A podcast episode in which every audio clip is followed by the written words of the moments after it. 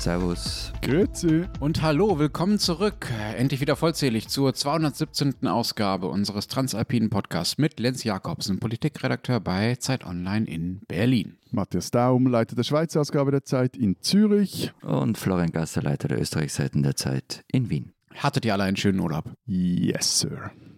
Du auch? Ich habe jetzt keinen mehr gehabt, ihr habt einen gehabt. Also meiner war auch toll, danke für die Frage.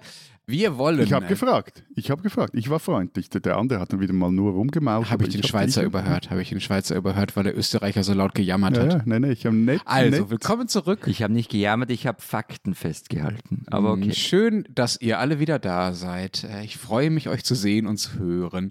Wir reden in dieser Woche über den Tod einer österreichischen Ärztin. Dazu gleich mehr und damit verbunden über Hass im Netz. Und wir reden über Schulferien, äh, die begonnen oder geendet oder irgendetwas anderes getan haben in diesen äh, Tagen und Wochen. Da gibt es bemerkenswerte Unterschiede zwischen unseren Ländern. Wir sind erreichbar zu diesen Themen und zu allem anderen natürlich weiterhin per Mail unter alpen.zeit.de und per Sprachnachricht an die WhatsApp-Adresse, die in den Shownotes steht. Stopp, stopp, stopp, stopp, stopp, stopp, stopp. Bevor wir jetzt beginnen, wir haben noch etwas anzukündigen. Es, ja, es geht jetzt noch ein paar Wochen, muss man schon sagen, aber trotzdem die Hälfte Wochen der Tickets, ist gut.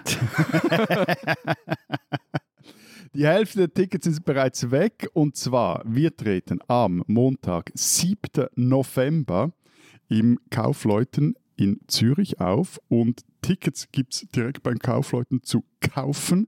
Den Link finden Sie in den Show Notes, dann stellen wir dort auch rein. Und dann sind wir Ende November am Freitag, ist glaube ich der 25. November, stimmt das? Kann das sein? Hm, Ich glaube, ja. ja weiß Doch, nicht. doch, etwa so. Freitag, 25. November sind wir dann auch wieder in Wien und zwar an der Buch Wien. Und das letzte Mal, als ich gecheckt habe, gab es da noch keine Tickets zu kaufen. Ich schaue jetzt gleich nochmals nach. Google für Sie live hier. Da, da, da. Und na, werden aber im August freigeschaltet. Also 25. November in Wien und 7. November in Zürich.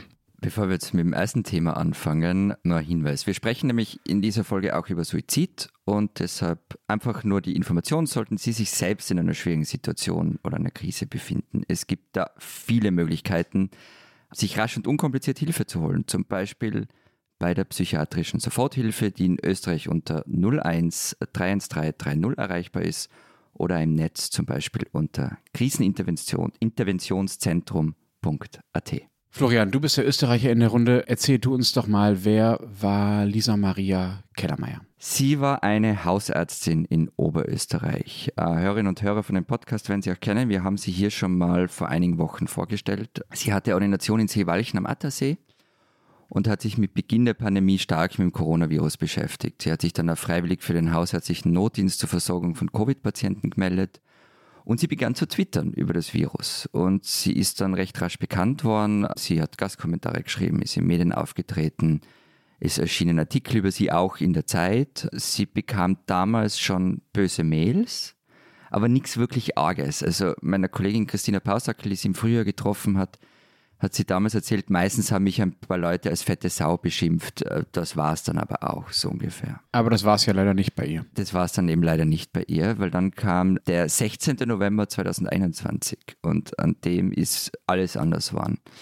Kellermeier hat damals ein Video von einer Corona-Demo vor dem Klinikum Welleskirchen in Oberösterreich vertwittert und dazu geschrieben, Zitat, eine Demo der Verschwörungstheoretiker verlässt den Pfad unter den Augen von Behörden und blockiert sowohl den Haupteingang zum Klinikum als auch die Rettungsausfahrt des Roten Kreuzes. So, die Landespolizeidirektion Oberösterreich hat ihren Tweetern eine Falschmeldung genannt, weil nur eine von zwei Klinikeinfahrten von der Demo blockiert worden sei. Kellermeier hat dann ihre Aussage auch korrigiert, aber es war einfach zu spät, ähm, weil sie war ab da im Visier von einem Online-Mob, der wirklich wüst über sie herzogen ist. Und es wurde dann auch die Adresse ihrer Praxis veröffentlicht mit dem Aufruf, man soll jedoch mal einen Besuch abstatten und so weiter. Und dann kam eine Mail von jemandem, der sich Klaas nennt. Betreff, ich werde dich hinrichten. Und in der Nachricht wird ihr selbst, aber auch ihren Mitarbeiterinnen damit gedroht, dass sie gefoltert und getötet werden. Sehr detailliert ausgeführt und Kellermeier hat daraufhin Anzeige erstattet. Aber es passiert wenig bis nichts. Und die Drohungen aber, die sind weitergegangen. Aber für diese, für diese Anzeige, da wäre ja die Polizei zuständig gewesen. Ähm, die hat ja sowieso keine besonders, sagen wir mal, elegante Rolle in diesem Fall gespielt, ne? Zumindest keine sehr rühmliche, ja. Also zum Beispiel im Juni hat der Sprecher der Polizei Oberösterreich im ORF-Radio gesagt, Kellermeier würde sich in die Öffentlichkeit drängen, um ihr Fortkommen zu fördern. Und er hatte geraten, sich psychologische Hilfe zu suchen und in den sozialen Medien weniger aktiv zu sein. Das ist, das macht die Bluse zu des digitalen Zeitalters, oder? Geh halt raus aus den sozialen Ja, Medien. so ungefähr. Und man, selbst wenn man ihr das sagen will als Polizei, dann sollte man es vielleicht nicht über die Medien ausrichten. Es wurde ihre Praxis schon bestreift, offenbar mehr, aber es hat dann auch irgendwann einmal aufgehört und Kellermeier hat sich dann selbst einen Panikraum eingerichtet und sie hat, dort hat sie mehr oder weniger gewohnt. Sie hat die Praxis so gut wie nicht mehr verlassen. Ähm, sie hat einen Sicherheitsmann auf eigene Kosten engagiert, aber es wurde dann alles zu viel, auch die Kosten waren zu hoch. Und Ende Juni hat sie dann die Praxis geschlossen. Aber, aber gab es mal physische Übergriffe auf Sie? Äh, nein, es gab immer nur diese Drohungen, die kommen sind. Nun ist äh, sie gestorben. Was weiß man über ihren Tod? Das war vor zwei Wochen, am 29. Juli, da ist sie tot in ihrer Ordination gefunden worden. Sie war 36 Jahre alt und eben Fremdverschulden äh, wird ausgeschlossen. Du hast Frau Kellermeier ja in diesem Podcast schon, eben, wie du gesagt hast, ein paar Mal erwähnt und deine Kollegin Christina Pausak hat sie ja für die Österreich-Seite, glaube ich, im Frühling mal größer porträtiert, hat jetzt auch nochmal ein Stück geschrieben, das ich jetzt nach meinem Urlaub auch gelesen habe und also eben die, die ganze Geschichte ist grauenhaft und ist krass, aber trotzdem die Frage, also warum reden wir jetzt hier in diesem Podcast über diesen tragischen Fall, tragischen Einzelfall oder ist es kein Einzelfall? Naja, es kommen ganz viele Ebenen halt in diesem einen Fall zusammen. Einerseits der Druck aufs Gesundheitspersonal, der ja ganz klein bei Pflegerinnen und Pflegern beginnt, der auch Ärzte ausgesetzt sind. Dazu kommt auch offenbar schlechte Polizeiarbeit. Sie wurde ganz einfach zu wenig beschützt. Ähm, dann kommen dazu die begrenzten Möglichkeiten für die Behörden im Netz zu ermitteln. Und dann natürlich die Radikalisierung eines gewissen Milieus, das aus dieser Querdenkerbewegung herauskommt. Ganz kurz noch zur Frage, ob das ein, ein tragischer Einzelfall ist. Äh, Matthias Profil, das österreichische Medium, hat gerade mal zusammengetragen, habe ich gerade noch gesehen, kurz vor Beginn der Sendung, wie eigentlich die anderen österreichischen Corona-Experten bedroht werden. Und ich lese euch nur mal die Titelzeile des Artikels vor, die lautet nämlich, fast alle Corona-Experten mit Tod bedroht. Ne? Also das ist die Regel und nicht die Ausnahme für diejenigen, die sich bei diesem Thema exponieren. Und was das, äh, was das Milieu angeht, also diese Querdenkerbewegung und die radikalisierten Teile davon, die auch im Fall Kellermann eine, Rolle spielen, es gibt eine Spur in dem Fall, die nach Deutschland führt. Am Freitag vergangener Woche hat die Staatsanwaltschaft in München die Wohnung eines 59-jährigen Deutschen durchsucht. Der soll Kellermeier bedroht haben. Ähm, mit so Dingen wie, ich zitiere das mal, äh, wir beobachten sie und wir werden solche Kreaturen vor die in Zukunft einzurichtenden Volkstribunale bringen. Das ist nichts, was er, der irgendwie im Briefkasten geworfen hat oder ihr privat geschrieben hat, sondern das war ein Tweet, den er öffentlich abgesetzt hat. Und es gibt wohl noch weitere Ermittlungen in dem Fall, auch in Deutschland. Äh, in Berlin ist die Staatsanwaltschaft auch schon äh, aktiv geworden. Ne? Daran sieht man schon, dass das, äh, sagen wir mal, eine, eine Massen, ich will nicht sagen eine Massenbewegung, aber dass es an vielen verschiedenen Orten in Deutschland und wohl auch in Österreich äh, Menschen sitzen, die diese Frau bedroht haben. Und in Österreich ist äh, die Staatsanwaltschaft sowieso schon aktiv natürlich. Ja, wobei es in Österreich jetzt riesige Debatte darüber geht, wie man mit solchen Tweets, mit Drohungen im Netz, also alles das, was man unter Hass im Netz subsumiert, wie man damit umgehen soll wie ich vorher schon gesagt habe, es fehlen derzeit ein bisschen die Möglichkeiten, aber auch die Kompetenzen innerhalb der Justizbehörden. Und eben, wie du gesagt hast, Lenz, ist, wir sprechen nicht von einem Mini-Phänomen. Also es gibt zum Beispiel eine österreichische App, die nennt sich Ben Hate, da kann man Hasspostings melden. Und allein über diese App, die jetzt nicht gigantisch bekannt ist, gingen im vergangenen Jahr 3000 Beschwerden ein. Und es gibt jetzt den einen Vorschlag von der ÖVP, nämlich eine eigene Staatsanwaltschaft einzurichten, die Hass im Netz verfolgt. Das sind allerdings Expertinnen und Experten ein bisschen kritisch. Auch Staatsanwälte selbst sagen, ja, wir brauchen mehr Ressourcen, aber nicht nur für Hass im Netz, sondern für Cybercrime insgesamt, also für jegliche Kriminalität im Netz. Und die grüne Justizministerin Alma Sadic will es auch. Sie sagt eben, es brauche keine eigene Behörde, sondern Kompetenzen und zwar flächendeckend im Grunde in jeder Staatsanwaltschaft, die damit zu tun hat. Also weil eben, also das, zumindest in der Schweiz ist das so, ich kann mich auch schon heute als direkt Betroffener oder direkt Betroffene, meistens trifft es ja Frauen, diese, sage ich jetzt mal, diese, diese Anführungszeichen normalen oder gängigen äh, Hassattacken im Netz, kann ich mich selber wehren, also gegen Eheverletzungen mit, mit Zivilklagen, mit dem Strafantrag oder zumindest jetzt eben hier auch in der Schweiz, wenn ich wegen meiner Rasse oder Ethnie oder Religion oder auch wegen meiner sexuellen Orientierung herabgesetzt, beleidigt etc. werde, kann ich, dann kann ich das auch bei der Polizei anzeigen und die muss das auch wegen der Antirassismusstrafnorm verfolgen. Genau. Also das ist ja, also die Frage ist irgendwie bei dem, äh, sind die Instrumente eigentlich nicht, wären sie nicht schon vorhanden, aber sie müssen halt einfach auch mehr oder weniger clever umgesetzt werden. Und dazu kommt dann noch das Problem, aber das ist äh, ja nicht eine andere Diskussion, aber halt das Problem auch, dass viele dieser Plattformen halt keine gescheiten Sitze in unseren Ländern haben, wo man die auch wirklich äh, juristisch greifen könnte. Also Facebook, Twitter. Äh, genau, wenn wir sozusagen diese Plattformdiskussion mal außen vor lassen, dann stimmt es natürlich, dass im Prinzip, wenn mich jemand auf der Straße beleidigt und wenn mich jemand im Internet beleidigt, das juristisch das Gleiche ist. Ja, und ich dagegen vorgehen kann, äh, so wie ich da früher auch schon gegen vorgehen konnte, als es das Internet noch nicht gab. Das ist aber ein Problem, dass das oft von der Polizei als Bagatelle abgetan wird und es ist auch ein Problem, dass da, sagen wir mal, die Grenzen zur Strafbarkeit ähm, bewusst ausgetestet werden von denjenigen, die es machen. Bei uns wurden deshalb die Instrumente zur Verfolgung dieser Dinge sogar erweitert vor einiger Zeit in der letzten Legislaturperiode. Da ging es einerseits um so wirklich, also was fand ich fast das beeindruckendste oder überraschendste, genauer gesagt, vielleicht auch das deprimierendste, dass da im Gesetzestext, wo es um Beleidigung und so weiter geht, mal das Wort Schrift durch das Wort Inhalt ersetzt wurde, damit auch sowas wie Videos, in denen beleidigt und verleumdet wird, strafbar werden können und eben nicht nur etwas, was irgendwo hingeschrieben wird. Ne? Also, dass man quasi mit den, mit den Formen, in denen man sich im Internet ausdrücken kann und leider auch beleidigen kann, dass die, die Justiz damit mithalten kann. Das ist das eine. Aber da wurden noch einfach die Strafen erhöht für Beleidigung und Verleumdung beispielsweise. Wer zum Beispiel jemanden als, ich zitiere, Abschaum beleidigt, kann dafür jetzt bis zu 100 Tagessätze zahlen. Ein Tagessatz ist ein Dreißigstel eines Monatsgehalts. 100 Tagessätze sind also über drei volle Monatsgehälter. Und man ist dann auch vorbestraft, wenn man so einen hohen Tagessatz äh, zahlen muss. Und zudem können Staatsanwälte, das wurde auch noch geändert, in besonders schweren Fällen jetzt auch von sich aus ermitteln. Also das, was du beschrieben hast, Matthias, dass man halt sagen kann, ja, ich wurde hier beleidigt und ne, oder bedroht und jetzt gehe ich zur Polizei. Ähm, das braucht es in besonders schweren Fällen nicht mal mehr, sondern die Staatsanwaltschaft kann dann sogar äh, von sich aus schon tätig werden. Also alles, was ich gesagt habe, trifft, trifft da mehr oder weniger auf Österreich zu. Es gibt seit Ende 2020 ähm, das sogenannte Hass im Netz-Paket. Ich glaube, über das haben wir sogar mal gesprochen in einem Podcast. Da sind verschiedene Maßnahmen drinnen, ähm, wo es darum geht, äh, Betroffenen schnell zu ihrem Recht verhelfen. Also da gab es zum Beispiel, also der Opferschutz wurde gestärkt durch Prozessbegleitung, das Strafrecht wurde angepasst und so weiter. Also das Problem ist zuvorderst nicht unbedingt die Rechtslage, sondern eben, wie du eh schon gesagt hast, Matthias, die Umsetzung. Also zum Beispiel die Wiener Anwältin Maria Windhager hat kürzlich auf ORF.at gesagt, dass oft die behördliche Ausforschung und Verfolgung einfach unterbleiben würden, wenn Betroffene verbale Übergriffe melden. Anträge auf Feststellung der Identität von Hasspostern bleiben laut ihr oft wochenlang bei Polizei und Staatsanwaltschaft liegen. Die Ermittlungen verlaufen meist ohne Erfolg. Und sie sagt eben auch, dass es mehr Spezialisierung brauchen würde. Und das ist, glaube ich, halt so ein wichtiger Punkt. Ähm, dass klar ist, wenn du sowas anzeigst, dass es ernst genommen wird, dass da jemand sitzt, der sich auskennt.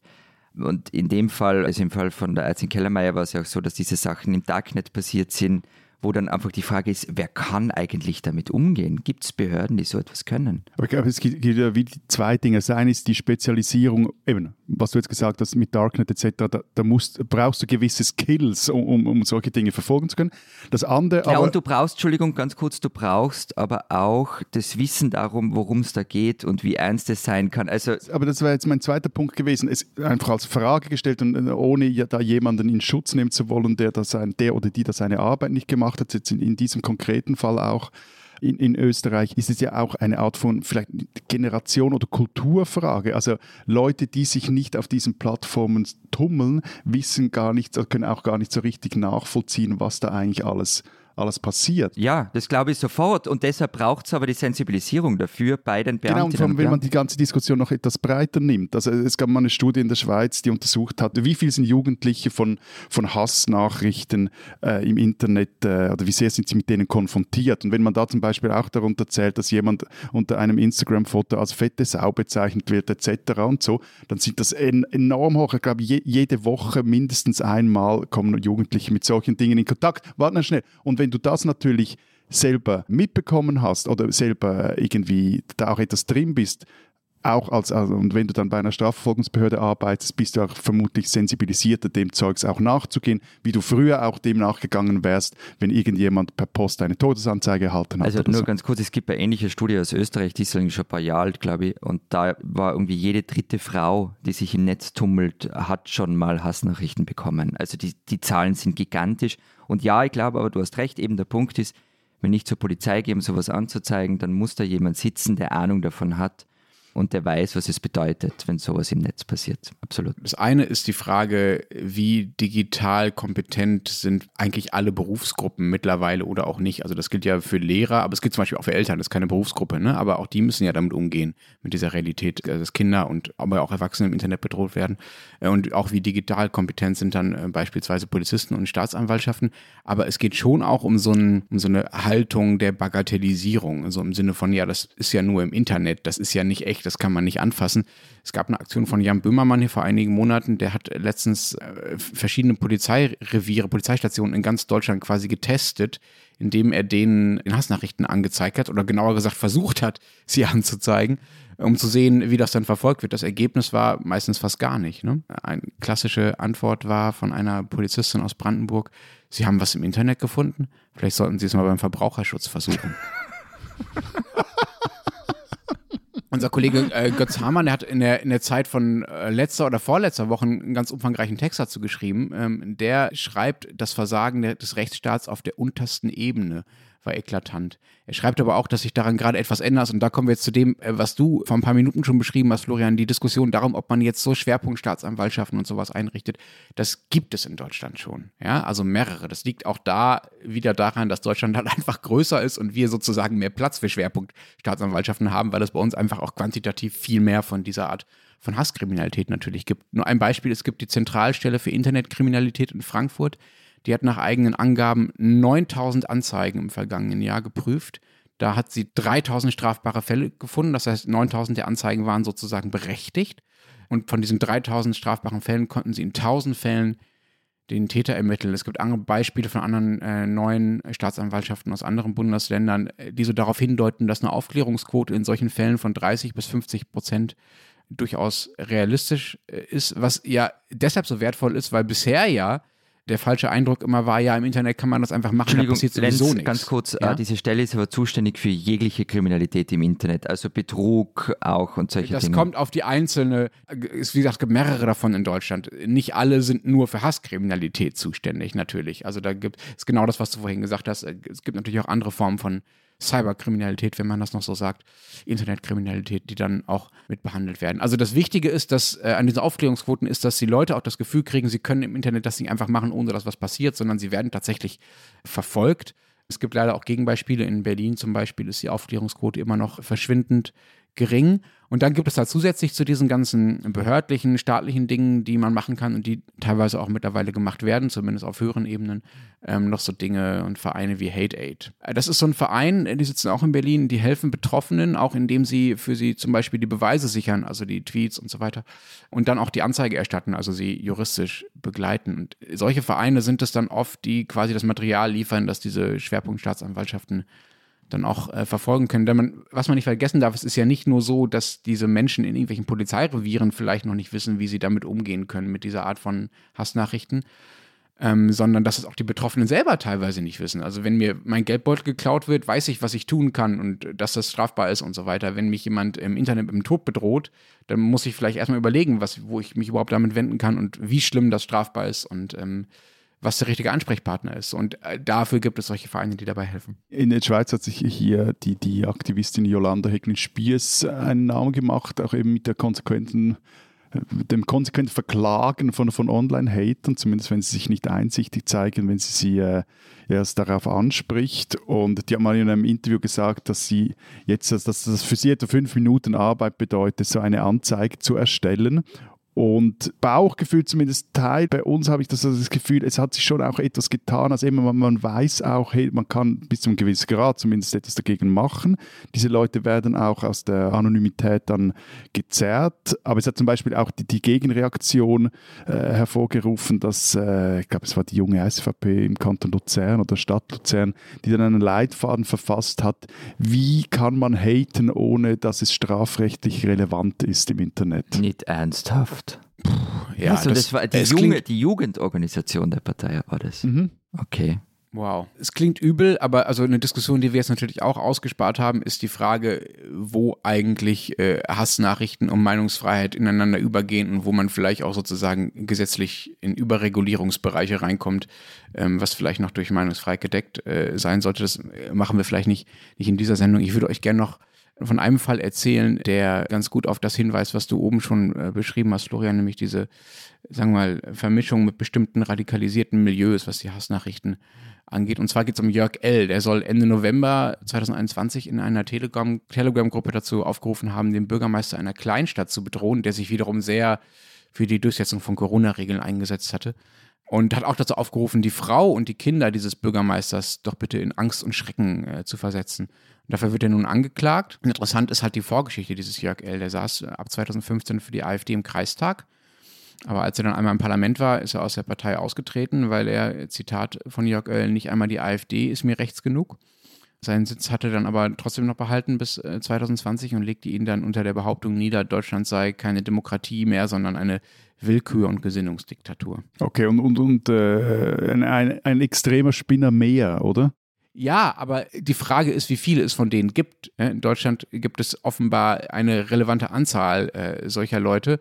Und in dieser Person Jörg L. finden halt verschiedene Dinge zusammen. Also rechtsextreme Einstellungen, dann das Querdenkertum, das in der Corona-Zeit gewachsen ist. Und dann die, sagen wir mal, den Ausdrucksform dieser Einstellungen und dieser Haltung und dieser Aggression durch die Bedrohung im Netz. Und das zeigt auch, wie sich die Angreifer quasi die Rollen teilen. Ne? Es gibt so Leute wie Jörg L., die wirklich aufwiegeln und anstacheln und auch gezielt Opfer nominieren gewissermaßen. Also in diesem Fall diesen Bürgermeister und den Mob so ein bisschen dirigieren über Telegram oder andere Gruppen. Und dann gibt es die Masse, die vielleicht gar nicht so mit vollem Herzen dabei ist wie Jörg L. und vielleicht auch gar nicht so rechtsextrem eingestellt ist und gar nicht so viel Aggression in sich hat, aber dann doch wütend genug ist oder einfach auch äh, asozial genug ist, um dann einfach doch ein bisschen mitzupubeln, äh, um mitzudrohen. Die müssen sich dann gar keine große Mühe mehr geben, weil die, die Vorarbeit ja schon geleistet wurde. Ja, also ich meine, im, im kleineren Stil, also jetzt nicht, nicht diesen ganz extremen Ausprägungen, wie du jetzt erzählt hast, aber gibt es natürlich auch in der Schweiz. Also es gibt auch dann SVP-Nationalrat Andreas Glan aus dem Kanton Aargau, der auch immer wieder mal irgendwelche Sachen auf Facebook postet, wo er voll auf die meist Frau oder Mann spielt und dann die ganze Sache einfach sich selber überlässt und dann so tut, ja, er könne ja auch nichts dafür, wenn die anderen halt jetzt irgendwie überbeißen. Also das, äh, da gab es auch Und äh, Und der genau, ist und das ist Abgeordneter, ja? Der ist Abgeordneter, ja. also sitzt im Parlament, ja. Und das ist, und Wow. das ist halt der Punkt, und das ist ja auch bei diesen Corona-Demos, da haben wir ja schon öfter drüber gesprochen, wie die und diverse politische Parteien so eine Art äh, Scharnierfunktion sind zwischen diesen extremen Rändern einer Bewegung und den, wie kann man die nennen, vielleicht einfachen Impfgegnerinnen und Impfgegnern sind. Also zum Beispiel in Österreich bei den Corona-Demos ist Herbert Kickel aufgetreten, ein früherer Innenminister der FPÖ. Jetzt hat der vielleicht nichts mit den Hassnachrichten direkt zu tun, aber natürlich ist es ein Milieu, das dadurch von solchen Parteien auch bedient wird und es sich dann im Recht fühlt, solche Dinge zu machen. Es wird entsichert sozusagen, ja. Wobei, du hast es ja schon angedeutet, Florian, auch mir ist es wichtig, nochmal darauf hinzuweisen, dass natürlich nicht alle Ungeimpften oder alle Gegner von Impfungen oder Impfregelungen oder Impfverpflichtungen irgendetwas mit diesen Leuten, die äh, drohen und Hass ins Internet schütten und äh, Menschen das Leben erschweren und strafbare Dinge tun, gemeinsam haben müssen. Also es ist ja völlig legitim und äh, teils auch wertvoll, würde ich sogar sagen, die Corona-Politik auch massiv zu kritisieren. Ebenso übrigens wie jetzt äh, den Umgang mit dem Ukraine-Krieg. Also wir haben ja bei, haben wir auch schon mal kurz drüber gesprochen, bei der Frage, äh, wie man mit äh, der Gaskrise zumindest in unseren Ländern, Florian, umgeht, auch wieder die Frage, ob sich dieses radikalisierte Milieu aus den letzten Jahren jetzt darauf jetzt darauf stürzt. Also nicht jeder, der grundsätzlich mit der Linie der Regierung da hadert oder lautstark dagegen kämpft und so weiter, ist ja gleich ein gefährlicher Querdenker und gehört irgendwie eingebuchtet. Übel wird es halt erst, wenn vorsätzlich gelogen und äh, gehetzt und bedroht wird. Und dann gibt es noch einen ganz perfiden Grenzfall, den ich euch noch kurz erzählen will. In Heidenau, erinnert ihr euch daran, an Ja. den Ort? Das war doch da Das mit war- diesem Bus der, mit, Genau. mit Flüchtlingen, der von Rechtsextremen vermutlich ähm, aufgehalten worden ist und wo die Polizei Sachsen dann aber das Kind im Bus angezeigt hat, oder wie war das? Ja, das mit dem Kind weiß ich jetzt nicht mehr so genau und ja, da waren Rechtsextreme, aber diese Rechtsextremen waren halt teilweise oder zu relevanten Teilen auch einfach die Menschen, die dort gewohnt haben, die sich natürlich nicht als rechtsextrem verstehen würden, aber es dann doch irgendwie doof fand, dass dieser Bus mit Flüchtlingen sich bei ihnen überhaupt hat blicken lassen. Also Heidenau auch einer der Orte, wo äh, sehr rechte Gruppen äh, seit Jahren regelmäßig aufmarschieren, auch gegen äh, gegen die Impfpolitik äh, beispielsweise, also wirklich, wirklich äh, im dem eh schon berüchtigten Sachsen nochmal besonders berüchtigt. Da will jetzt eine dieser rechten Gruppen ein äh, vermeintliches, ich zitiere, Straßentheater aufführen, wo Robert Habeck, also dem Energie- und Wirtschaftsminister ähm, und dem grünen Vizekanzler, so eine Art Volkstribunal abgehalten werden soll. Und zur Werbung für diese Veranstaltung, die ist noch nicht, haben sie schon mal ein Video gedreht, in dem sie die Entführung von Habeck inszenieren und das ins Internet gestellt haben. Das äh, verkaufen sie als irgendwie kreative Aktion, aber ist natürlich völlig klar, wie das zu der Entsicherung beiträgt, über die wir gerade gesprochen haben. Das Ministerium hat in dem Fall natürlich auch schon Anzeige erstattet. Diese Deutsche sollten Sie kennen. Im Sommer 1972 reiste die Niederländerin Anki Spitzer mit ihrem Mann André nach München zu den Olympischen Spielen. André war der Sohn jüdischer Zwangsarbeiter aus Rumänien und war als Arzt der israelischen Mannschaft dabei. Das junge Paar, Anki und André, waren da gerade frisch verheiratet, hatten ein kleines Kind. Und als dieses kleine Kind, das sie bei den Großeltern in den Niederlanden gelassen hatten, krank wurde, reisten die beiden kurz ab von Olympia. Die Mama Anki blieb zu Hause, also bei dem Kind, und ihr Mann André, der Arzt, fuhr zurück nach Olympia, um dort äh, das israelische Team weiter medizinisch zu betreuen. Dort wird er, er kommt am 5. September an, am Abend des 5. September von einem palästinensischen Terrorkommando zusammen mit zehn anderen Israelis entführt. Die Befreiung am Tag danach, am 6. Äh, September, scheitert katastrophal. Es sterben alle elf Geiseln, dazu fünf Angreifer und ein Polizist. Und die junge Anki Spitzer ist an diesem Tag zur Witwe geworden. Seitdem kämpft sie um Aufklärung dieses äh, Olympia-Attentats. Mal sagt man ihr in den Jahren danach, es gäbe gar keine Akten mehr über die Ereignisse. Dann tauchen doch wieder welche auf. Andere bleiben aber bis heute gesperrt oder geschwärzt. Ein deutscher Polizist sagt ihr irgendwann in all den Jahren sinngemäß, die Israelis seien doch irgendwie auch selbst schuld an dem Attentat gewesen. Schließlich seien sie also unfreundlich zu den Palästinensern. Auf eine offizielle Entschuldigung wartet Anki Spitzer, die mittlerweile zu einer Art inoffiziellen Sprecherin der, der Angehörigen und Überlebenden dieses Attentats äh, geworden ist, ähm, wartet sie bis heute von deutscher Seite. Sie geht weiterhin davon aus, dass das Versagen der deutschen Behörden vermeidbar gewesen wäre, aber ähm, kriegt dafür keine, daraus, dafür keine Antwort aus Deutschland. Die 10 Millionen Euro Entschädigung, die ihr mittlerweile angeboten wurden, also der Gesamtgruppe. Ne? Das sind dann nicht nur, ist nicht nur sie, das sind auch nicht nur diese elf, sondern alle, die irgendwie zu diesen elf Opfern gehören, äh, lehnt sie als, ich zitiere, Trinkgeld ab und sagt, das würde nicht internationalen Standards entsprechen, was stimmt. Also die Lockerbie-Angehörigen beispielsweise eines anderen wichtigen Attentats haben viel mehr bekommen. Äh, Anke Spitzer droht jetzt sogar damit, dass sie und die anderen Angehörigen der Opfer nicht zur offiziellen Gedenkfeier am 50. Jahrestag kommen werden. Das ist, äh, wie gesagt, Anfang September diesen Jahres. Sie sagt, ich zitiere, ich soll dort sprechen und kann mir nicht vorstellen, da zu stehen und zu sagen, vielen Dank für alles, was getan wurde. Nein, Deutschland hat gar nichts getan. Alles ging schief in München. Jeder duckte sich weg. Keiner wollte Verantwortung tragen. Bis heute, 50 Jahre später, hat keiner mal gesagt, es tut uns leid, wir haben falsch entschieden, wir waren inkompetent. Sie waren arrogant und haben uns die ganze Zeit gedemütigt. Anki Spitzer, die seit Jahren als Journalistin in Israel arbeitet, erinnert die Deutschen bis heute daran, dass sie ihre jüdischen Gäste 1972 nicht schützen konnten. Und sie macht den bis heute ungenügenden Umgang Deutschlands mit diesem Olympiatentat öffentlich sichtbar. Deshalb sollte man sie kennen.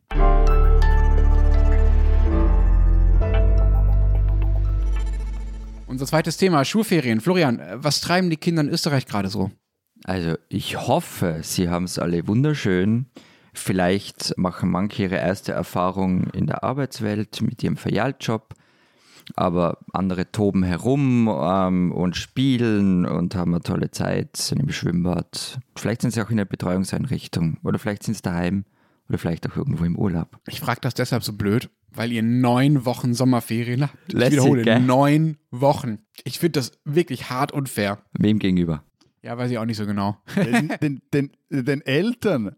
Nein, aber ich meine, Freunde, also wie schafft man es, neun Ferienwochen am Stück im Sommer zu managen? Also ich habe mir das etwas überlegt in Vorbereitung. Es gibt, ich hab, bin auf zwei Lösungen gekommen. Entweder ihr Trottas arbeitet einfach alle Teilzeit. Du musst, äh, Matthias, du musst es mit Trotter erklären, glaube ich. Nur weil du jetzt Josef Roth im Urlaub gelesen hast, kannst du nicht jeden Österreicher als Trotter bezeichnen, davon ausgehen, dass es jeder weiß, was du meinst. Äh, Du hast mir ja den Radetzky-Marsch als äh, Ferienlektüre empfohlen und das ist ja die Geschichte der Familie Trotta, dem äh, beginnend beim Helden von Solferino, der dem Kaiser das Leben gerettet hat und das zieht sich dann durch und ich habe das Buch gelesen und ich musste wirklich so jede zehnte Seite daran denken, allzu viel weiter seid ihr nicht gekommen als die Trottas. Und deshalb nur auch zur Erklärung für alle, die zuhören, nennt mich Matthias nur noch Trotter. Auch wenn er anruft, ist so das erste Wort Hallo Trotter und so weiter. Genau. Nicht zu verwechseln mit Trottel. Es ist äh, Ja, ja, ja, nein, nein, großer- Trotta, Ja. Trotta. Auf jeden Fall. Eben entweder arbeiten die Österreicher und Österreicher alle einfach Teilzeit oder ihr seid alle Lehrer. Lehrer haben doch keine Ferien, das ist unterrichtsfreie Zeit. Entschuldigung. Wie kommen wir jetzt da wieder raus, liebe Na, gar Lehrerinnen? nicht. Gar Lehrer? gar nicht. Also, äh, wir gönnen Ihnen Ihre unterrichtsfreie Zeit natürlich äh, von ganzem Herzen, oder? Auch Lenz, so. Lenz, Ja, doch, lass uns weitermachen. Ich muss aufhören. Ne? Weitermachen, ja, ja, ja, okay, weitermachen, okay. weitermachen. Florian, erklär doch lieber mal, warum sind die Sommerferien so lang bei euch? Also ganz ehrlich, ich bin ein bisschen verwundert, dass euch das so lang vorkommt. Also in Deutschland Neun Wochen! Neun Wochen! Jetzt, äh, das sind mehr als jetzt- zwei Monate. Du sollst jetzt einmal zuhören. Moment. Weil, also in Deutschland dauern sie halt fünf bis sieben Wochen, okay, sind zwei Wochen weniger. Und im Tessin habe ich, also in der Schweiz, habe ich was von elf Wochen gelesen und in Lettland sind es angeblich 13 Wochen. Also stimmt schon, kurz an neun Wochen nicht, aber es ist jetzt auch nicht so, dass es im, im Vergleich so gigantisch lang wäre. Wobei, im Moment schnell, also die elf oder zwölf Wochen im Tessin, die muss ich im Fall selber kurz nachschauen. Erstens wusste ich es nicht und zweitens konnte ich das nicht wirklich glauben. Aber damit ist das, äh, ich habe dann eine Aufstellung aller Kantone gefunden. Bildung ist ja hier kan Sache der Kantone, von dem her sehr kompliziert das alles, auch wenn es um Schulferien geht. Aber damit ist das Tessin also in der Schweiz auch einsamer Spitzenreiter. Wobei es, wenn man dann die verschiedenen Sommerferienlängen anschaut, auch halt immer noch so ist, dass in den eher agrarisch geprägten bergigen Kantonen die Sommerferien tendenziell länger dauern wie im Flachland. Und ein Blick in die Geschichtsbücher wird dir erklären, warum so ist. Ja, aber im Mittelalter gab es noch keine Ferien. Nein, aber die Sommerferien kämen ja daher, dass man die Kinder bei der Feldarbeit braucht hat. Und das ist ja auch so was. Schulferien ähm, sind halt immer aus ökonomischen Bedürfnissen entsprungen. Meine Lieblingsgeschichte dazu, in Österreich gibt es Semesterferien im Februar und die sind eingeführt worden Mitte der 70er oder erste Hälfte der 70er, sowas. Und da nannte man sie Energieferien. Und zwar nicht, weil man da Energie tanken kann, sondern weil während der Ölkrise die Heizkosten an den Schulen gesenkt werden sollten. Na, hey, aber das, das wäre doch eine Idee, die einfach wieder jetzt einzuführen, jetzt so das Gas ausgeht und der Strom knapp wird. Ja, sie gibt ja noch immer die Ferien. Sie heißen halt jetzt mittlerweile Semesterferien. Aber, Aber nur ganz kurz, um Missverständnisse zu vermeiden, weil in Deutschland heißen Semesterferien die F- Ferien an Unis, also wann an Unis vorlesungsfreie Zeit ist, das sind die Semesterferien. Genau, die Das ist Semesterferien. aber was anderes, ja. Genau, die Semesterferien sind in Österreich sowohl an Unis wie an Schulen die Ferien zu Mitte, also zur Halbzeit des Schuljahres im Februar. Da kriegt man dann auch ein Zeugnis davor, ein Halbjahreszeugnis und so weiter. Aber eben, die gibt's noch, aber nur so ein Nebenaspekt wegen dem Energiesparen. Das hat nämlich nichts gebracht, weil die Leute sind stattdessen in Urlaub gefahren in dieser Woche und haben allein durch die Anreise und die Sachen mindestens so viel Energie verbraucht wie eine Schule. Also alles in die Hose gegangen. Ich finde das total spannend, ne? dass, dass es früher so war, dass quasi die Schule als Luxus empfunden wurde oder die Bildungszeit äh, und die Ferienzeit die war, wo man dann leider hart arbeiten musste und sich nicht aussuchen konnte, was man machte, während man in der Schule äh, interessante Dinge erzählt bekam, um es mal so ein bisschen flapsig zu formulieren. So, das hat sich natürlich völlig gedreht heute, weil die meisten ja dann, muss man glaube ich schon sagen, doch nicht mehr in den, in den Ferien zu Hause helfen müssen. Oder ist das bei euch noch gang und gäbe, Florian? Na, natürlich nicht. Also ist bei der Agrarquote in Österreich gar nicht möglich. Na, also, also wenn du, wenn du Okay, in, aber jetzt mal, da, da mal Ja, zurück. nur, nur schnell, aber nur schnell. Also wenn du in agrarisch geprägten Regionen der Schweiz jetzt im Sommer Urlaub gemacht hast, dann war, ist und ist durchaus so, dass dort auch die Kinder beim, beim Heuen mithelfen oder mal Ja, ja, dort, das ist bei uns also- schon auch noch so, natürlich. Aber es ist ja, es ist nicht mehr so, dass die Landwirtschaft flächendeckend in ganz Nein, Österreich nein, jede nein, zweite Familie Landwirtschaft betreibt. Das habe ich damit gemeint, es ist kein Massenphänomen mehr. Natürlich gibt es nach Also die, die Kinder, die nicht beim, beim, beim Heu helfen, Florian, was macht ihr denn mit denen dann jetzt die ganzen neun Wochen? Ja, das ist das ganz große Thema, über das nur aus Ungarn gesprochen wird. Es gab mal eine Studie dazu im Jahr 2019 äh, von der Wiener Arbeiterkammer und demnach braucht fast die Hälfte der Wiener Eltern von Volksschulkindern in den Sommerferien Unterstützung von Großeltern, anderen Verwandten oder Bekannten. Also man verlagert einfach die Kinderbetreuung in den privaten Bereich als öffentliche Hand. Es gibt natürlich Möglichkeiten, Kinder einen Sommerferien betreuen zu lassen. Also Kindergärten haben offen, Schülerhorte zum Teil A. Aber zum Beispiel bei diesen Schülerhorten gibt es einfach zu wenig Plätze dafür. Also das ist ein Riesenrun auf diese Plätze, die es gibt und irgendwann sind die voll und dann stehst halt da. Und dazu kommt, dass halt teilweise die, das ist allerdings nicht nur Thema der Sommerferien, die Öffnungszeiten grundsätzlich ein Witz sind. Also gerade am Land, also da gibt es Kindergärten, die schließen um 14 Uhr und solche Scheiße. Und das ist das eine, das öffentliche Angebot. Und wer sich halt dann leisten kann, der schickt seine Kinder oft in private Einrichtungen über den Sommer. Also Feriencamps, Ferienlager, was weiß ich was alles. Das wird aber halt teuer. Also da redet man dann schon von, ich weiß es nicht, sagen wir mal, zwischen 100 Euro und 300 Euro und wahrscheinlich kann man noch viel, viel, viel mehr ausgeben, wenn man will dafür und äh, der Schweizer lacht gerade. Also, also, pro Tag oder pro Woche? Na, pro Woche. Also wahrscheinlich gibt es nach oben hin keine Grenze, aber ja. Ja, ja, nein, nein. Also, weißt du, in der Stadt Zürich bezahlst, gibt es ja das auch, diese, diese Betreuungsangebote in den Ferien, die, die von den äh, der, der, schulischen Betreuung, also den Horten gestellt wird, bezahlst du also Volltarif hier 105 Franken pro Tag. Moment, Moment, Moment, Moment, Moment, Moment.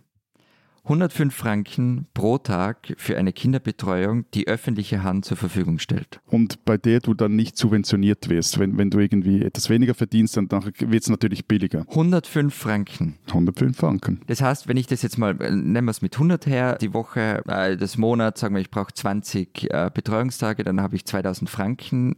Da rentiert es sich doch nicht mehr arbeiten zu gehen. Voilà, das ist ja auch ein Problem. Also das ist ein Problem vor allem bei... Haben wir schon mal über die Erwerbstätigkeit von Frauen geredet? Wie ja deren Gehalt so sinkt in der ja. Schweiz äh, nach der Geburt des ersten Nein, Kindes. aber das ist ein, also, also das ist doch eine Aufforderung dafür, dass einer daheim bleibt. Genau, aber das Ganze, was du ja vorher auch erzählt hast, diese Studie aus 2019 aus Wien. Also ich meine, was ist der, was sagt uns diese Studie? Dass das, ja, ganze, ja, das ganze System ist darauf ausgerichtet, dass jemand, aber je Fraude, also die, die Hausfrau zu Hause bleibt, auf die Kinder aufpasst äh, während den, den, den Ferien und das so durchschaukelt. Also das ist quasi ein ein Nebeneffekt der Gleichberechtigung, der da einfach nie richtig einkalkuliert wurde. Und wenn du das, das so machst wie, wie in der Stadt Zürich, ich meine, dieser Tarif, das ist, äh, das ist voll okay. Also das, das kostet halt so viel. Das sind top ausgebildete 100 Euro Leute. ist nicht okay. Entschuldige, für eine Nein, warte, warte, warte, schnell. Warte schnell, reg dich nicht so auf, musst du ja nicht bezahlen. Nein, reg dich nicht so auf. Also das ist insofern voll okay, weil das Zeug ja auch kostet. Also das ist dann auch super Betreuungsqualität. Die gehen dann auch zusammen in den Wald, ins Freibad, in den Zoo, alles lässig lässig und toll und, und auch intensiv etc. Und es ist auch richtig, dass Leute, die sich das leisten können, das auch anständig bezahlen. Also die Leute, die zünftig verdienen, die sollen auch äh, etwas abdrücken dafür, weil jene, die weniger verdienen, die müssen dann auch viel, viel weniger dafür bezahlen. Aber das Ding bleibt halt, Ferien sind, auch wenn es nur fünf Wochen Sommerferien sind, sind halt dann eine Großjonglage für alle Beteiligten, vor allem wenn beide noch berufstätig sind. Und dazu muss man auch noch sagen, es gibt auch noch, also jetzt in der Stadt zum Beispiel auch Ferienkurse, die die Stadt anbietet, dann ist dann die Betreuung etwas weniger intensiv. Die sind dann auch günstiger. Aber ihr kriegt das, also man kriegt das dann schon gelöst, auch ohne Geld, ja? Oder? Nein, was, was, was er gelöst, irgendwie geht es immer. Und ich glaube, also also was ich jetzt aus, aus meinem Umfeld mitbekomme, ist, dass jene mit, mit flexiblen Jobs, flexiblen Arbeitszeiten, das ist eigentlich der Trick, dass man es irgendwie jongliert kriegt. So, sobald du fixere Arbeitszeiten, fixere Präsenzzeiten etc. hast, wird es teilweise sackmühsam. Also ja, ähm, wie gesagt, ich reg mich nach wie vor über das in der Schweiz auf. Ich habe da sehr viel Empathie dafür. Das finde ich ein Wahnsinn. Also, dass die öffentliche Hand so viel verlangt für Kinderbetreuung, ist irre. Nein, aber das, das, müssen wir mal grundsätzlich diskutieren. Ja. Also ich meine, es kann doch nicht sein, dass die öffentliche Hand Leute, die sich das leisten können, irgendwie einfach denen das, das, das Geld in den schiebt die sollen doch auch dafür bezahlen. Aber das ist ein anderes Thema. Aber, aber lass uns doch mal, lass uns da gerne nochmal drüber reden. Das haben wir zwar schon mal, aber also in Deutschland ist jetzt, sind ja zum Beispiel Kita-Plätze gebührenfrei für mich. Ich muss keinen einzigen Euro, außer irgendwie 20 Euro im Monat fürs Essen oder sowas zahlen dafür, dass meine Kinder den ganzen Tag in die Kita gehen können. Das halte ich für einen Skandal, ja, weil äh, dadurch die Betreuungsqualität massiv leidet und es nicht notwendig ist, dass ich dafür nichts zahle. Aber lass uns Lass gerne uns jetzt mal, mal gesondert machen, ja, okay. Ja. Ich finde, wir, können über deinen Standpunkt schon reden, denn ich finde einfach die 100 Franken irre. Aber wegen der Länge der Sommerferien, weil ihr euch da so echauffiert über die neun Wochen es ist, also es ist immer wieder Diskussion, sind sie zu lang, sind sie zu kurz. Ich muss gestehen, ich habe da keine abgeschlossene Meinung dazu. Ich kann nur sagen, wie es für mich war. Es ist schon cool, wenn sie lang sind, vor allem dann, wenn man älter wird. Wenn man dann so anfängt mit 15, 16, 17 auch mal einen Sommerjob zu haben und dann kann man am Monat arbeiten, Geld verdienen und hat dann immer noch ordentlich Ferienzeit übrig, Klammer auf, in der man dann das Geld auch verprassen kann, Klammer zu. Und das fand ich zum Beispiel schon ganz toll. Also das heißt, dass ich Ferien habe, die lang genug sind, dass ich da verschiedene Dinge dann machen kann. Hm, kann ich nachvollziehen. Aber sind denn eure Ferien insgesamt so viel länger oder kürzt ihr einfach woanders entsprechend äh, drei Wochen weg? Ich habe mal nachgeschaut, wir haben in Deutschland insgesamt 63 Werktage Schulferien im ganzen Jahr. Das sind, wenn man das durch fünf teilt, so zwölfeinhalb Wochen. Das wurde 1964 so festgelegt und gilt so grob bis heute. Wie viel sind es bei euch? Wie viele Tage? Ja, nicht viel mehr, 13,5 Wochen. Wobei allerdings. Ja, gute Woche mehr das. Ja, ja, mehr. aber das ja. sind die Feiertage, von denen wir in Österreich einige haben, jetzt nicht mit eingerechnet. Also bei uns ist es kompliziert, weil eben, wie gesagt, Schule ist Sache der Kantone und auch der, der Gemeinden, wobei letztere wiederum an die Weisung der der Kantone gebunden sind. Also es gibt ja auch so lustige Beispiele, dass, glaube ich, im Kanton Wallis Tourismus, in Tourismusgemeinden teilweise andere Schulferien gelten wie in den anderen Gemeinden. Also teilweise nicht mal in den Kantonen selber äh, gleich. Das ist alles sehr, es ist schwierig. Aber am Schluss kommt man plus minus auf 13 Wochen im Jahr. Ich finde das völlig irre, dass bei euch die Kantone nicht nur über die Lage, also von wann bis wann die Schulferien sind, entscheiden, sondern auch über die Länge. Ich habe gesehen, es gibt äh, Sommerferienlänge bei euch zwischen vier und zwölf Wochen. Und auch die Gesamtferienzeit, also wie viele ihr insgesamt habt, schwankt angeblich zwischen zwölf und 16 Wochen ich stelle mir das total schwer vor, gerade weil die Kantone bei euch ja so klein sind und man auch mal schnell mal so wechseln kann und dann geht man mal in die Schule, wo es halt irgendwie, wo man mal drei, vier Wochen mehr Urlaub hat im Jahr und so weiter oder auch weniger, je nach Elternbedürfnis, dann auch überhaupt die gleichen Lehrpläne noch anzubieten. Äh, Bobo, doch, aber das gibt es. Es gibt einen, einen Plan d'études Roman. Oder vergleichbare die, Lehrpläne. Nein, nein, also es ja. gibt einheitliche Lehrpläne für die Romandie, also für die französischsprachige Schweiz. Dann gibt es diesen Lehrplan 21 für die deutschsprachige Schweiz. Italienischsprachige Regionen organisieren sich untereinander. Hat aber dann auch zur Folge, also wo man zum Beispiel etwas sieht, denkt, das hat auch mit dem zu tun, bin da nicht ganz sicher, dass in den Bündner Südteilen, wie zum Beispiel im Misox, wo man Italienisch spricht, sieht man dann eher an den Tessiner Ferien ausrichtend als nach den äh, Ferien im ähm, Rest des Kantons.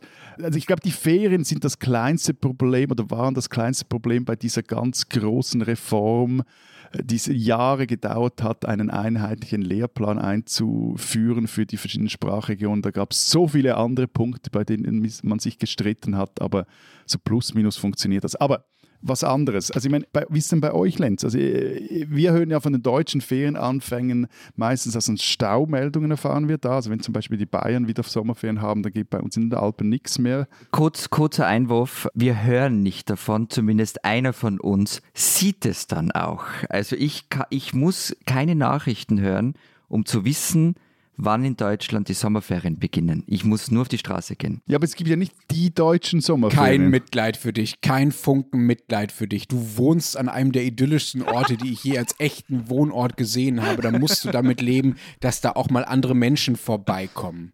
Na, sie fahren ja nur durch.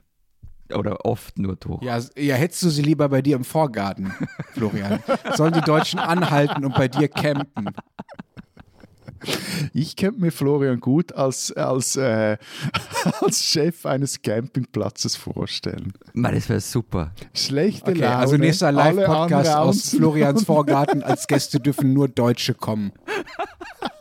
Mit großen SUVs, die die ganze Straße vollparken, damit du so richtig Ärger mit deinen Nachbarn kriegst.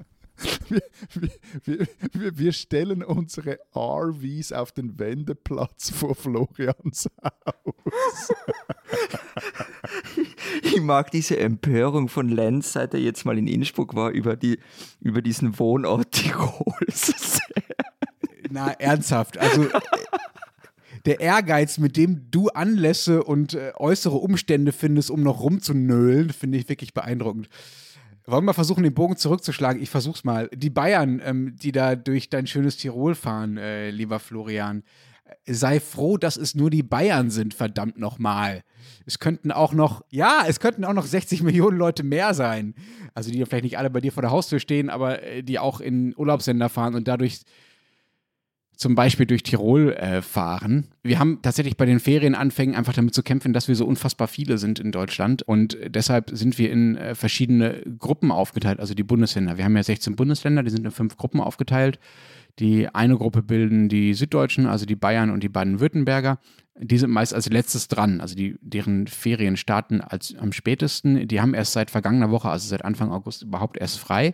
Und dann gibt es noch vier andere Gruppen, die zu anderen Zeitpunkten äh, beginnen. Also das ist alles so versetzt organisiert. NRW zum Beispiel, das so groß ist, dass es äh, alleine eine eigene dieser fünf Gruppen bildet, ähm, hat schon am 27. Juni mit den Sommerferien begonnen und die haben an diesem Dienstag, an dem wir aufnehmen, schon wieder den ersten Schultag. Also da sind die Sommerferien schon wieder vorbei. Moment, Moment, Moment. Also wieso beginnen die am Dienstag mit, mit der Schule? Ich meine, normalerweise beginnen die am Montag. Ja, das ist oft so, dass man noch einen Tag dazu gibt. Ähm, ich nehme an, dass auch das tatsächlich mit Verkehrsüberlegungen zusammenhängt, weil sonst einfach die Autobahnen verstopfen. Ist einfach so, ja. Und deshalb streckt man das so. Deshalb sind die Schulferien so, so sehr stark gestaffelt in Deutschland zwischen den einzelnen Ländern. Das können die Länder auch nicht alleine entscheiden. Also die sprechen sich ab und dafür gibt es so Regeln, wie das rotiert und so weiter, damit da nicht einfach äh, alle sich die gleichen sechs Wochen äh, rauspicken. Also darf ich, Ihr man, muss, das, äh, man muss übrigens, Entschuldigung, ganz kurz, man muss nicht so riesig wie Deutschland sein, um so eine Regelung zu haben. Das ist nämlich bei uns auch so, dass im Osten die Schulferien eine Woche früher beginnen als im Westen. Ähm, auch aus diesen Überlegungen heraus. Aber Moment schnell, aber dann, also wenn du sagst rotieren, dann hat man dann jedes Jahr zu anderen sechs Wochen hat man dann Sommerferien und dann, dass die einen auch mal mehr im August und die anderen mehr im Juli Ferien haben können. Jein. Also Bayern und Baden-Württemberg sind eigentlich immer am spätesten dran und bei den anderen wechselt es so ein bisschen. Also NRW ist nicht immer so früh, aber oft früh, genau. Also es rotiert, aber es rotiert jetzt nicht völlig beliebig äh, durch. Und ja, das führt dazu, dass ja auch die Schuljahre unterschiedlich lang sind, ne? Logischerweise. Aber- also weil man nicht immer.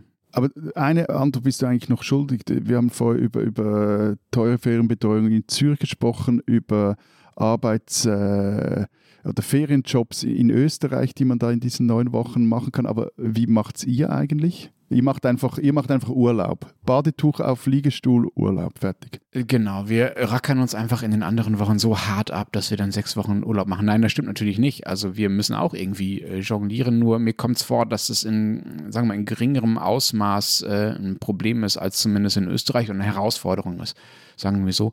Es gibt bei uns natürlich auch so Sommerferien, Spaß, Veranstaltungen in den Städten vor allen Dingen. Es gibt auch private Angebote und Camps und natürlich gibt es auch Jugendfreizeiten und Pfadfinder gibt es bei uns natürlich auch, die sowas dann mit älteren Kindern zum Beispiel schon machen. Also es gibt eine ganze Reihe von Angeboten. Es gibt auch so äh, Kita-Ferienbetreuungen und ähnliche Geschichten. Das ist alles da. Es gibt aber natürlich auch bei uns das private Hilfsnetzwerk aus Omas und Opas und äh, anderen Verwandten, die irgendwie helfen. Oder ehrlicherweise muss man sagen, weiterhin aus Müttern, die einfach zu Hause bleiben oder Teilzeit arbeiten, um das irgendwie stemmen äh, zu kommen. Aber man kriegt ehrlich gesagt auch sechs Wochen einfach leichter rum als neun Wochen. Spinnen, die Schweizer. Ich rede über Fußball. Grundsätzlich nicht gern, aber wenn ich damit in Matthias ein, in eine Wunde stechen kann und darin ein bisschen herumstielen, dann mache ich es doch ganz gern. Ich verstehe ja nichts davon, aber es gibt so gewisse Dinge, ja, äh, da hätte man nur mich fragen müssen, lieber Matthias. Liebe Fans des FC Zürichs, Franco Foda als Trainer zu engagieren, war keine gute Idee. Punkt. Also, der deutsche Coach, der ist ja in seinen Jahren bei uns, sagen wir mal, ein bisschen verösterreichert. Und ihr wisst ja, wenn Österreich und die Welt und also es ist nicht so ideal. Und wie soll ich sagen, der war ja österreichischer Nationaltrainer und er war da auch nur so semi-beliebt. Er war zwar angeblich irgendwie ein sehr erfolgreicher Trainer, irgendwer hat mal sogar gesagt, der erfolgreichste Teamchef, den wir je hatten. Ich habe keine Ahnung, aber es hat halt niemand mehr zugeschaut, wenn, wenn die gespielt haben. Also in den Zeitungen sind selbst nach Siegen irgendwie verheerende Kritiken erschienen. Die Fans haben regelmäßig seinen Rücktritt verlangt, weil Foda lässt halt so sehr übervorsichtigen, man könnte auch sagen, langweiligen Fußball spielen. Das hat unser Fußballexperte Gerald Gossmann mal in der Zeit Österreich geschrieben. Jetzt kommen mir aus Zürich so Nachrichten zu Ohren, dass Foda sich da als extrem experimentierfreudig präsentiert. Also er macht irgendwie so Aufstellungen und Systeme, die derart schnell wechseln, dass einem nicht nur als Zuschauer schwindlig wird, na, auch die Spieler scheinen so ab und an nicht mehr genau zu wissen, wo sie jetzt wie spielen sollen. Und dafür werden sie dann vom Trainer öffentlich wiederum recht unverblümt kritisiert. Langweilig ist es eh nicht, ich finde es super unterhaltsam, aber es ist halt erfolglos und tut die Matthias in der Seele weh. Und deshalb liegt der Schweizer Meister vom vergangenen Jahr, der FC Zürich, nach vier Meisterschaftsrunden auf dem letzten Platz mit einem Punkt und null. Ich wiederhole, null geschossenen Toren. Liebe Schweizerinnen, äh, liebe Schweizer, liebe Zürcher, liebe Zürcherinnen, lieber FC Zürich, fragt Lieber nächste Matthias. Mal. Lieber Matthias, fragt das nächste Mal einfach mich. Dann machen wir das mit dieser Trainerstelle in Zürich. Alles wird gut, aber bislang, ihr spinnt ein bisschen.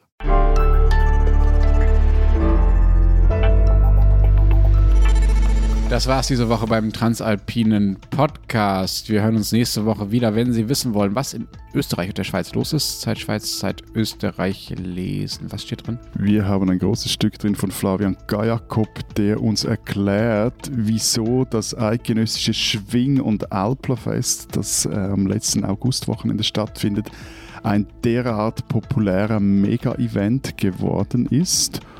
Und wir haben ein kleineres Stück, das aber sehr gut zur Saison passt, von Stefan von Bergen, der schreibt, wie es der Kanton Bern geschafft hat, dass seine See- und Flussufer für alle zugänglich sind. Etwas, von dem man in den Kantonen Zürich, Schwyz oder auch am Genfersee nur träumen kann. Wir haben unter anderem einen großen Text von Lukas Capella. Da geht es darum, wie eine katholische Kirche in Wien, also das Gebäude von der Erzdiözese aufgegeben wird und eine serbisch-orthodoxe Kirche verkauft worden ist. Und er geht der Frage nach, wie zieht eine Kirche eigentlich um oder zumindest die eine Kirche aus und die andere wieder ein? Wie funktioniert das? Und dann haben wir noch ein Alpenporträt, das erscheint in Österreich und der Schweiz über den Waldrapp und in dem Text kommen vor Lewis Hamilton und ein sehr merkwürdiges Fluggerät. Super. Okay, das hat mich auch neugierig gemacht. Wenn Sie wissen wollen, was in Deutschland äh, noch so los ist, lesen Sie den Rest der gedruckten Zeit oder natürlich Zeit online. Wir hören uns nächste Woche wieder tatsächlich. Die Pausen sind vorbei. Bis dahin sagen wir Wir denken. Adieu! und tschüss.